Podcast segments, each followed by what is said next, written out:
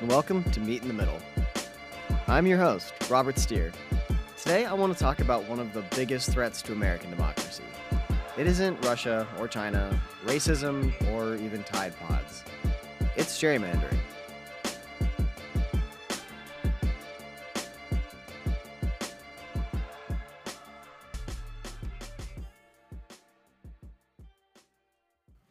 Winning an election should be straightforward, right?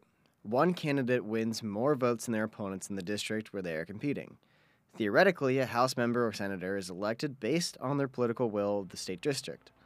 This system should promote a fair competition between candidates to win votes. Going way back to the early founding of our country, James Madison and Alexander Hamilton argued in the Federalist Papers that this electoral style with large districts and a diverse population would produce moderate candidates. According to such logic, America would not fall victim to rampant political extremism and tyrannical factions. If that sounds ridiculous in today's political landscape, I don't blame you. After all, 2016 prominently featured perhaps the two most divisive and unpopular presidential candidates of all time. Since the election, we have seen rallies, protests, mudslinging, and general hatred from both sides of the political spectrum. America has fallen victim to the very thing that our founders tried to protect us from. It is easy to forget as well that 2016 was also an election year for the House. Of the 380 House seats up for re-election, 90% of those were kept by the incumbent party. Because the politicians are interested in only one thing, and this is to stay in power. To stay in power no matter what. It doesn't matter if you're Democrat or Republican. And to protect the incumbent. Why do they want to protect the incumbent? Because they don't have to create any performance, no action. And you protect the incumbent, you're protecting them so there's no competition. And when there's a lack of competition, then there's a lack of action. In reality, we have strayed far from what our founders envisioned. Our country suffers from something called gerrymandering, which is the process where the party in power in a particular state redraws the district maps of that state to gain a political advantage in the election. This problem significantly affects the House of Representatives and not the Senate, but its implications are profound and dangerous. For example, a Democrat-controlled state can draw the House districts to consolidate Republican voters into one district while keeping all the Democrats in the three or four or however other many districts. Or they could split the Republican voters into small slices into every district, effectively giving the Democrats a majority in every state district. This can be done by either party to gain a huge advantage in the House of Representatives, which translates indirectly into power of all of Congress. At the state level, where legislation is much more likely to impact your everyday life, gerrymandering has already produced one-dimensional rule. This is when one party in power is able to redraw the district maps of the state in order to effectively nullify the opposing party's ability to challenge their power. This has created huge state legislative problems where no progress is made and no power is gained. If you are like me, you are probably wondering how in the world America, the bedrock of democracy and freedom, could allow such a broken system for electing House members. Why did the Founding Fathers create a system so blatantly unfair to the party out of power? It's simple. Our system doesn't operate in the way the Founding Fathers intended. Kind of. First, our founders naively didn't think that political parties would ever exist in America. Political parties make the concept of gerrymandering a lot more threatening than it would be if there was no organized support to make them happen. If we didn't have parties, we would still have a problem with redistricting, sure. But the party's ability to organize and coordinate their interests turned redistricting from a minor problem to a serious flaw. Instead of redistricting being a healthy part of state organization to keep the districts fair, it has turned into a party gambit to retain power in an unfair way. Without going too deep into history, we can chalk up the founders' mistakes to them being human. They certainly weren't perfect. Second, gerrymandering was not intended when the Constitution was written, but that didn't stop it from appearing soon thereafter. In 1788, practically right after the ratification of the Constitution, redistricting was used in Virginia against James Madison, of all people, to try to snub him out of his congressional seat. Madison still won, so it was not a total wash, but the historic birth of redistricting tells us a couple things. First, gerrymandering has been a feature of American democracy since shortly after the birth of the Republic. Second, it was never intended to be a part of our history, and is arguably one of the biggest remaining constitutional flaws. We simply have not put in the right constitutional restrictions to prevent abusive redistricting. Third, no one, not even the man who wrote our Constitution into existence, is immune to the unfairness that redistricting creates.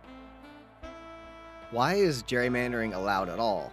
Well, House districts are divided up proportionally, so each district represents the same number of people. However, populations change over time. It makes perfect sense that state legislatures should be able to move around district lines to accommodate growing populations. However, no one ever wrote down that you couldn't redistrict to your advantage when the time comes to redraw the maps. Oops. So political redistricting isn't so much rule breaking as it is an example of the rules not being strict or specific enough. Gerrymandering has been a long-term problem, but we have made some moves to fix it over the past couple centuries. In 1842, Congress passed the Apportionment Act, which required all state districts to be contiguous. This means that you couldn't have a district that was split by another. One of the most egregious uses of gerrymandering is called racial gerrymandering. As you may have guessed, this is when a state divides a race into many districts with the goal of eliminating or minimizing voting power. Essentially, states would dilute the districts so black populations in a state would never have a majority in any district. This practice has been predominantly used in the South to disenfranchise black voters and to give black candidates a steeper climb to power. Obviously, this was racist, and though not against the letter of the law, it was against the spirit of it. The nation agreed, and in 1986, the U.S. Supreme Court reinterpreted the Civil Rights Act of 1964 to assert that racial gerrymandering could no longer occur. For the constitutional scholars out there, the Supreme Court based this decision on the Equal Protection Clause of the 14th Amendment. One key feature of the court's decision was to force states to create majority-minority districts.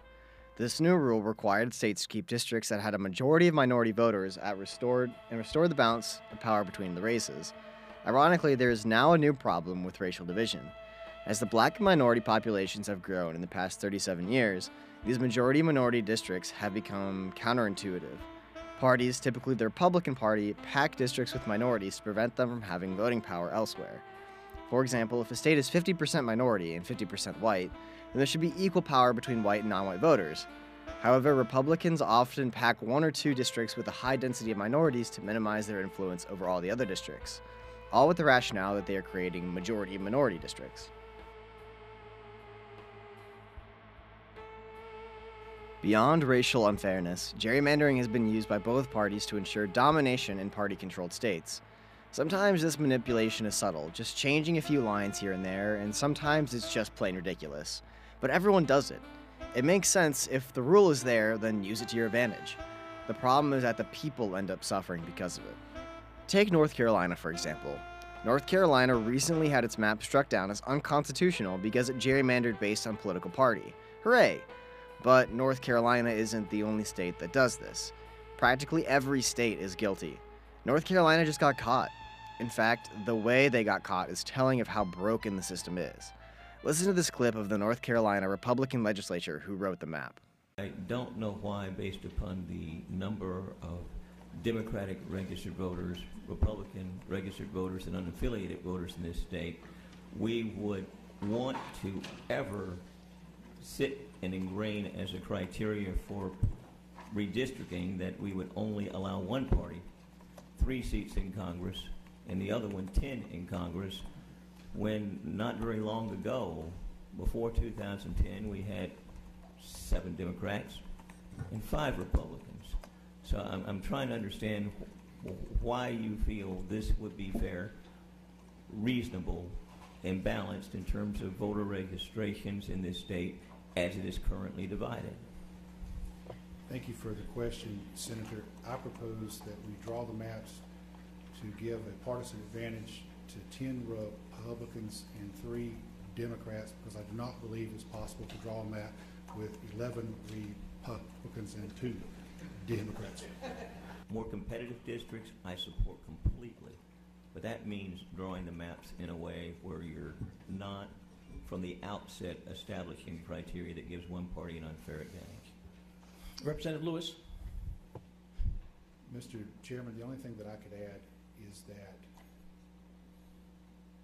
we want to make clear that we, to the extent, are going to use political data in drawing this map. It is to gain partisan advantage on the map. I want that criteria to be clearly stated and understood.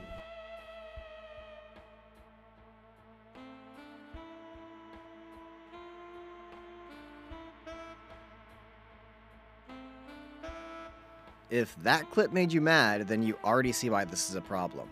To be clear, this man basically cheated North Carolina out of a free and fair election by unfairly splitting the Democratic electorate into insignificant voting groups. Let's not forget that this is done by both parties. Partisan gerrymandering was declared unconstitutional in 1999 in North Carolina because Democrats used districts to ensure safe seats. Nobody's hands are clean here.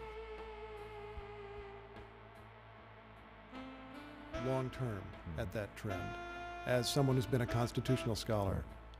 If you think there is something about the rules of our political system that ought to change over time. I think that there are real problems with how we are electing our representatives. I think political gerrymandering has resulted in a situation in which with 80% Democratic districts or 80% Republican districts and no competition, that leads to more and more polarization in Congress, and it gets harder and harder to get things done. It was even done by Chicago legislatures to help Obama win his state congressional race. Though it was sneakier and less blatant, the legislature just changed the district lines to capture more of the upper middle class vote, which isn't technically against the law, but it still feels scummy. Even though the rules have changed, the fact that gerrymandering exists hasn't. All told, the rules just change which justification politicians use to gain power, not the method that they use. The result is that gerrymandering is harder to identify, but still causes misrepresentation and greater partisanship. Think about this. If House members can rig the system so they don't have to appeal to anyone but their most energetic and supportive party followers, then they never have to lean towards the middle of the spectrum to achieve political support. You can be as far right or far left as your base will allow and still get elected. On the other hand, you have absolutely no incentive to compromise with the other side of the aisle. The Supreme Court has put a hold on hearing the North Carolina case, which means that North Carolina gets a pass for now. The court is still waiting to hear from several other states with similar gerrymandering problems. However, the recent uptick of maps being struck down by local courts is encouraging that one day soon, gerrymandering will just be a relic of our political institution. In today's other news, the Pennsylvania Supreme Court threw out the state's congressional map. It ruled that districts had been so heavily gerrymandered to benefit Republicans that it violated the state's constitution. The court gave the Republican-led legislature until February 9th to fashion a replacement, but GOP leaders said that they would appeal to the U.S. Supreme Court.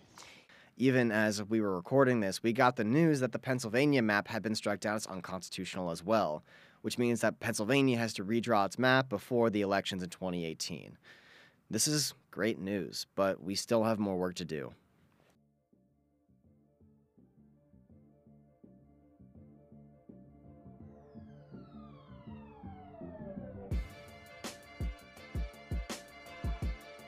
Meet in the Middle is researched, written, and edited by yours truly, Robert Steer.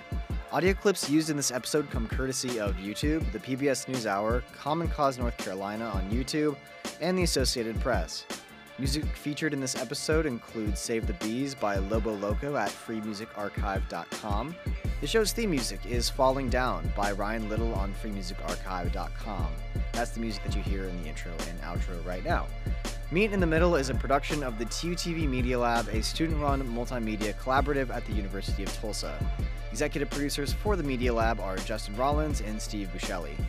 You can follow the TUT Media Lab on Facebook, YouTube, Vimeo, and Instagram. We're on Twitter at TUTV Media Lab. Our website is tulsa.show. Thanks for listening, everyone, and I'll catch you next time.